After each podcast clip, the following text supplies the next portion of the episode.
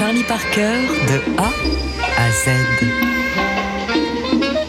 1920-2020, TSF Jazz célèbre le centenaire de la naissance de Charlie Parker.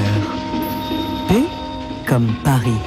Le 7 mai 1949, Charlie Parker s'envole pour le premier festival international de jazz de Paris à l'initiative de Charles Delaunay et Frank Bauer.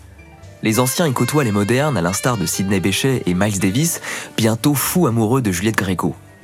Charlie Parker, quant à lui, gardera un souvenir émerveillé de ce séjour parisien, prolongé par des concerts à Marseille et Roubaix. À Playel, il a notamment bluffé Boris Vian. Il a l'œil vitreux comme un zombie, écrira le poète à la trompinette. Mais alors ensuite, quel déluge On est soufflé, ahuri. C'est le même Boris Vian qui relate cette rencontre inopinée au Club Saint-Germain entre Bird et Jean-Paul Sartre. Très heureux de vous rencontrer, j'adore votre jeu, aurait lancé le saxophoniste face au pape de l'existentialisme. Charlie Parker, de A à Z. Semaine spéciale Charlie Parker sur TSF.